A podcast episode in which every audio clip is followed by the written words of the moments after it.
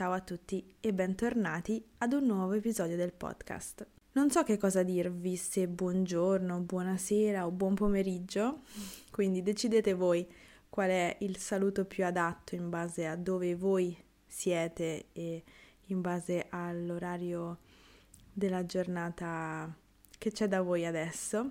Per me è notte adesso e infatti non riesco a dormire, perciò ho deciso di registrare questo episodio del podcast. Sarà un episodio molto spontaneo, molto tranquillo perché ho deciso di rispondere ad alcune delle vostre domande. Infatti oggi pomeriggio vi ho chiesto su Instagram di mandarmi alcune domande, me ne avete mandate un po' e quindi adesso ne sceglierò alcune e risponderò.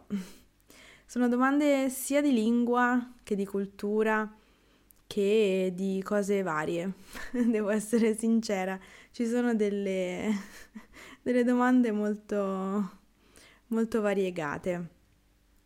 Allora, io inizierei subito dalla prima, così non perdiamo tempo. La prima è la seguente. Ciao Lucrezia, mi piacerebbe sapere com'è il tempo a Roma. allora, in questi giorni sta piovendo tantissimo. È molto ventoso e le temperature si sono abbassate sotto i 10 gradi. E mm, fa, fa fresco, fa fresco, sì. Purtroppo a Roma è anche molto umido, quindi in questi giorni che sta piovendo tantissimo è abbastanza fastidioso. Però speriamo che arrivi anche qui la primavera, speriamo che torni il bel tempo. La seconda domanda che ho ricevuto è la seguente. Ho visto la passione che voi italiani avete per la cucina e il cibo. Voi ve ne rendete conto? Sì, uh, penso di sì, ce ne rendiamo conto. Siamo molto uh, appassionati a ciò che mangiamo, al nostro cibo, al cibo in generale, alla cucina. E, um, e credo che sia una cosa molto bella, se devo essere sincera, perché è molto importante nutrirsi bene quindi è molto importante stare attenti alla qualità del cibo che si mangia. E, e io sì, ne vado anche molto fiera, devo essere sincera. E infatti a volte mi dispiace quando mh, ricevo dei commenti o dei messaggi in cui um, le persone che sono sempre ovviamente dall'estero Ci prendono in giro per questa nostra passione, perché dicono che siamo esagerati, no? Ma voi pensate solo al cibo, siete esagerati. Ma per me è naturale pensare al cibo, cioè, ehm, come dire, mh, mm, nella nostra cultura, nel nostro modo di vedere il mondo, è molto importante dare importanza al cibo, cioè il cibo è la nostra energia, è ciò di cui ci nutriamo. Se non pensiamo a questo, come facciamo a vivere? E quindi quando ricevo questi commenti sono anche abbastanza sorpresa perché penso, ma scusami, a te non interessa ciò che metti nel tuo corpo? Cioè, come fai a non ritenere importante il cibo? No? Quindi sì, rimango sempre un po' perplessa quando ricevo queste, questi commenti. E per chi pensa che siamo esagerati, beh, e per chi pensa che siamo esagerati, beh, non so che dire in realtà, perché per me non è così. È un punto di vista, mm, pazienza, insomma. Mm, potete pensare ciò che volete, ma la questione non cambia. La domanda seguente non è una domanda, è più un commento. Questa persona mi scrive che le mancano i miei vlog. Molto carinamente mi ha scritto questa cosa e sì, lo so, non ho più fatto vlog eh, perché non sto più facendo vlog. In realtà non perché non voglia farli io, a me piace molto fare i vlog. Eh, è un modo per esprimere la mia creatività e anche per raccontarvi le mie giornate. Il problema è che è un periodo un po' difficile per me, questo, e per mm, motivi personali, familiari. E quindi non, non sono, uh, come dire, non ho, non ho il, um, come si dice, non mi vengono le parole, non ho l'umore giusto per fare i vlog. Io voglio sempre che i miei vlog siano spensierati, felici, allegri e in questo momento io non sono né spensierata né felice né allegra e quindi non posso fare vlog perché voglio che siano anche un momento di divertimento e di svago per voi. Perciò mi rendo conto che in questo periodo non posso farli. E poi tra l'altro non sto facendo neanche niente di interessante da registrare. Perciò mm, per il momento è così, mi dispiace. Spero di ricominciare presto. Spero di... Mm, sì, spero di ricominciare a fare vlog molto presto. Però sono molto felice di questo commento perché sono felice che vi piacciono i vlog, ecco, per questo, quindi grazie. Allora, domanda successiva, quanti anni hanno Angelina e Famas? per chi non lo sapesse, Angelina e Famas sono i miei due amorini pelosi, i miei cani. Angelina è una bassotta di 7 anni mentre Famas è un cane corso di 6 anni. e anche se Famas è un cane corso, in realtà eh, comanda Angelina nella coppia. Angelina è colei che decide cosa si fa. La domanda seguente è: è possibile imparare l'italiano da soli? Certamente, io ne sono fermamente convinta. È possibile imparare l'italiano da soli, in autonomia? Ovviamente serve un po' di impegno, un po' di voglia di fare, un po' di organizzazione, um, più che sì, organizzazione pratica, mentale e bisogna trovare un po' di tempo, anche, anche mezz'oretta al giorno, secondo me è sufficiente. Molti studenti che guardano i miei video studiano da soli e alcuni hanno raggiunto un buonissimo livello studiando in autonomia, quindi um, usando risorse su internet, libri di grammatica, leggendo libri, romanzi, ascoltando musica, guardando film, documentari, eccetera. Quindi è, è molto possibile. La cosa più importante forse, secondo me, è quella di essere curiosi la curiosità è tutto uh, per imparare, è veramente molto importante, ma anche nella vita in generale, essere curiosi ci porta ad imparare e a scoprire sempre uh, di più e sempre um, cose nuove, no? allora, la domanda seguente è perché mangiate una colazione dolce per me è stranissimo. Allora, mh, mm, forse cioè, non direi che è strano, più che altro è diverso. E meno male che abbiamo abitudini diverse, se no, sai che noia.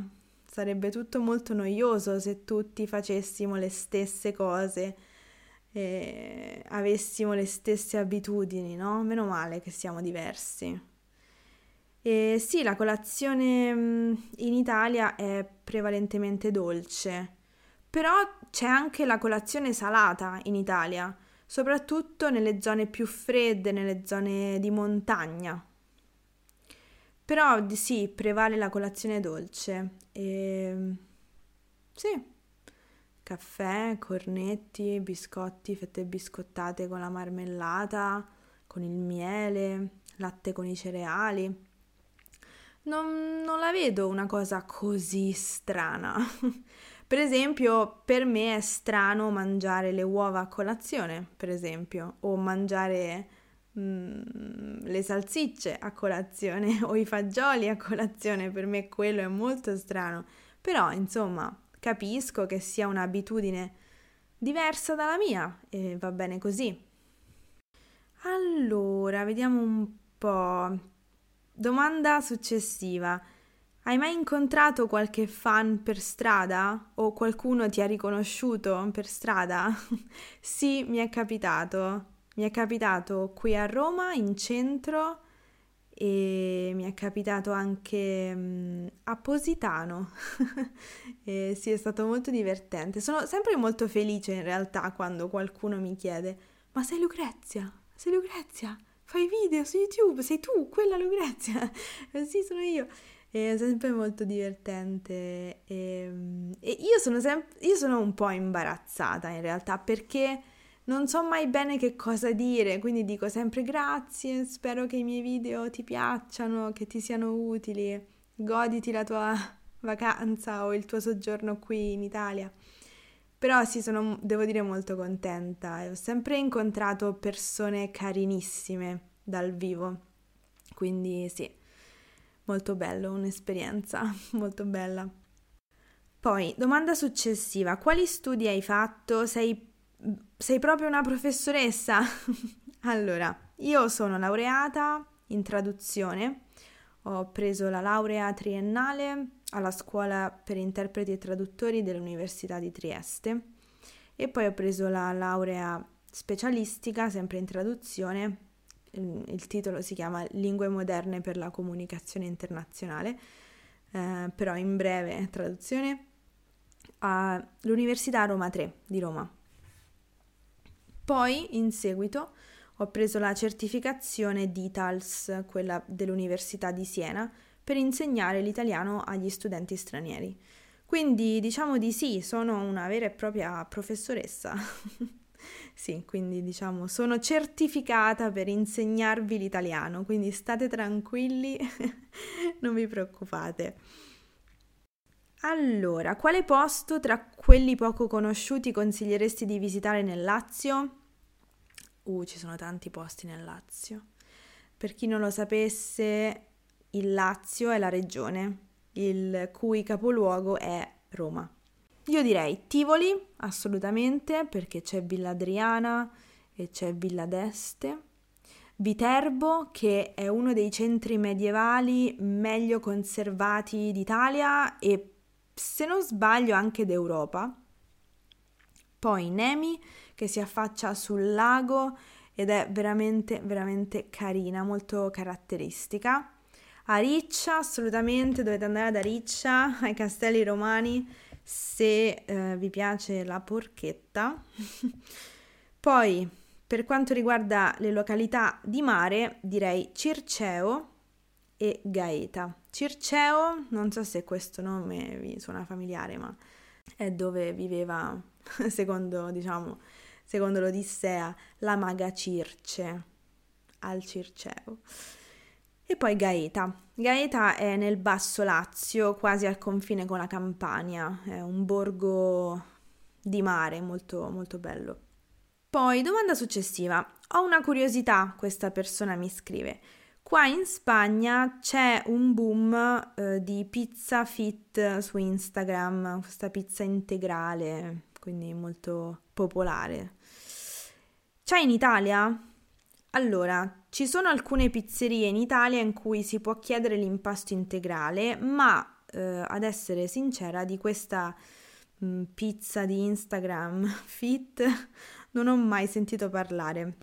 E la cosa mi fa un po' ridere, se devo essere onesta, perché all'estero la pizza è vista, è considerata come un junk food, come un cibo sprazzatura.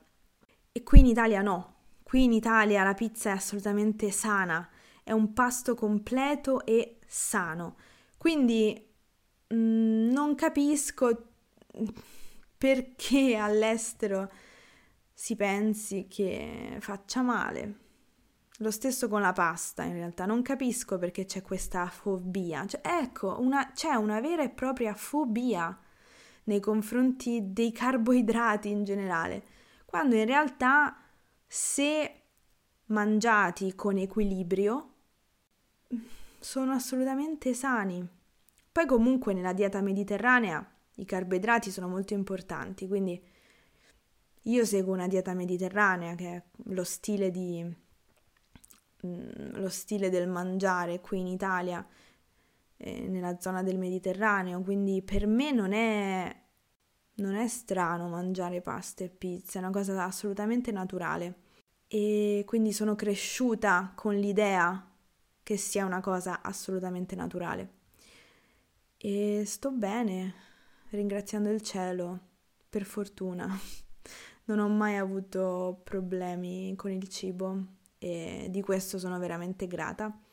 Comunque sì, qui in Italia consideriamo sia la pasta che la pizza due cibi assolutamente normali che consumiamo eh, regolarmente e che sono assolutamente parte integrante della nostra dieta. Poi un'altra domanda, questa domanda mi ha lasciato un po' non perplessa, però mi ha fatto sorridere perché questa persona mi chiede: "Posso fare immersioni subacquee in Italia?" Certo, assolutamente sì. C'è molto mare in Italia, è una penisola. E alcuni dei posti più belli dove fare immersioni sono Palinuro in Campania, Capua, sempre in Campania, Grotta dell'Acqua Dolce in Sicilia, mm, poi ci sono tantissimi altri posti anche nel Lazio, per esempio a Ponza, a Ventotene, alle Isole Tremiti in Puglia, poi Isola di Caprera in Sardegna, l'isola di Ustica in Sicilia, ci sono tantissimi posti dove poter fare immersioni subacquee. Allora, un'altra domanda. Questa persona mi scrive: Ciao, sono francese e sono due anni che vivo in Italia. Non so come fare per togliermi il mio accento. Per togliere il mio accento.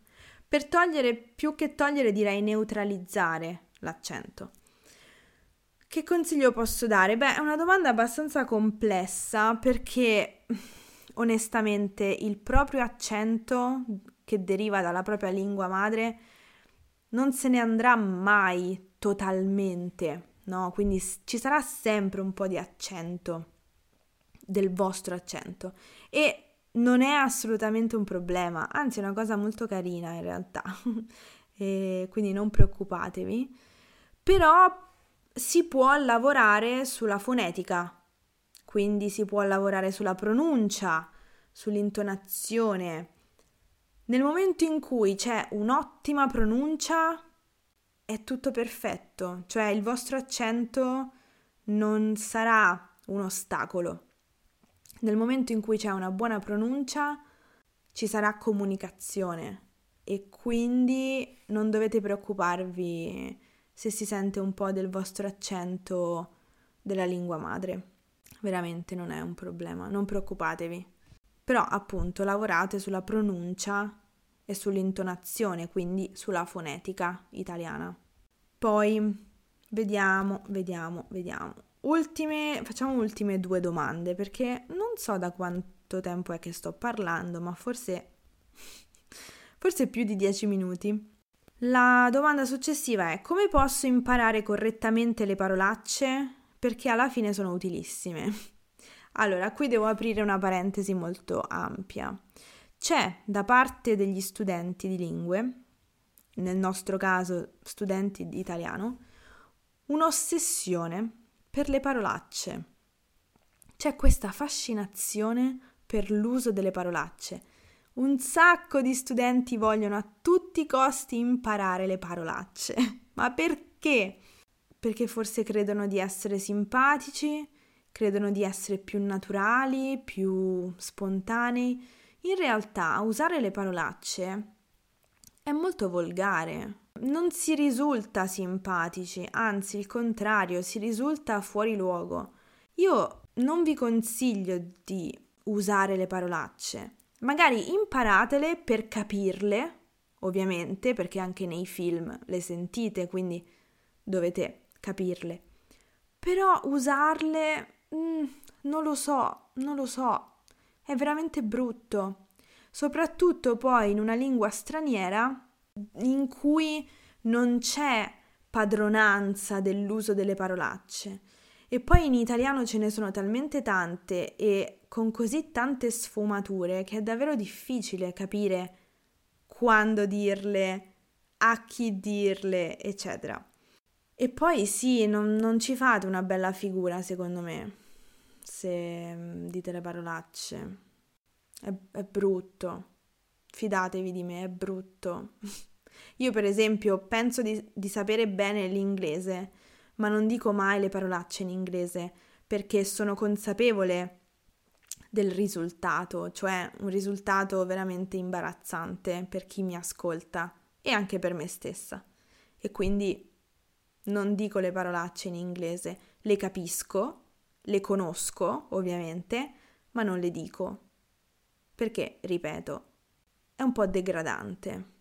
Quindi sì, diciamo, cercate di attenuare questa fascinazione, questa ossessione per le parolacce, perché non vi fa fare una bella figura. Ecco, questo.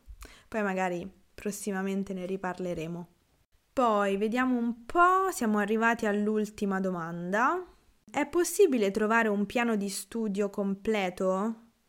Magari da intermedio ad avanzato. Allora, penso che se cercate su internet qualcosa trovate. Però nessuno considera mai l'indice di un libro di grammatica, che è il, diciamo, un buonissimo punto di partenza per costruire una sorta di programma di studio perché vi dà proprio eh, la progressione degli argomenti. Si inizia da quello più semplice per poi arrivare a quello più complesso. Quindi ovviamente se trovate qualcosa in rete, ottimo, buon per voi. Se non riuscite a trovare qualcosa, vi consiglio di usare l'indice di un buon libro di grammatica eh, da usare come scheletro del vostro programma, poi potete anche farlo da soli il programma. Bene, siamo arrivati alla fine. Bene, spero che questo podcast, che questo episodio vi sia piaciuto e spero di avervi fatto compagnia. E niente, vi auguro una buonissima giornata o una buonissima serata in base sempre a dove siete voi. Ci sentiamo presto. Ciao!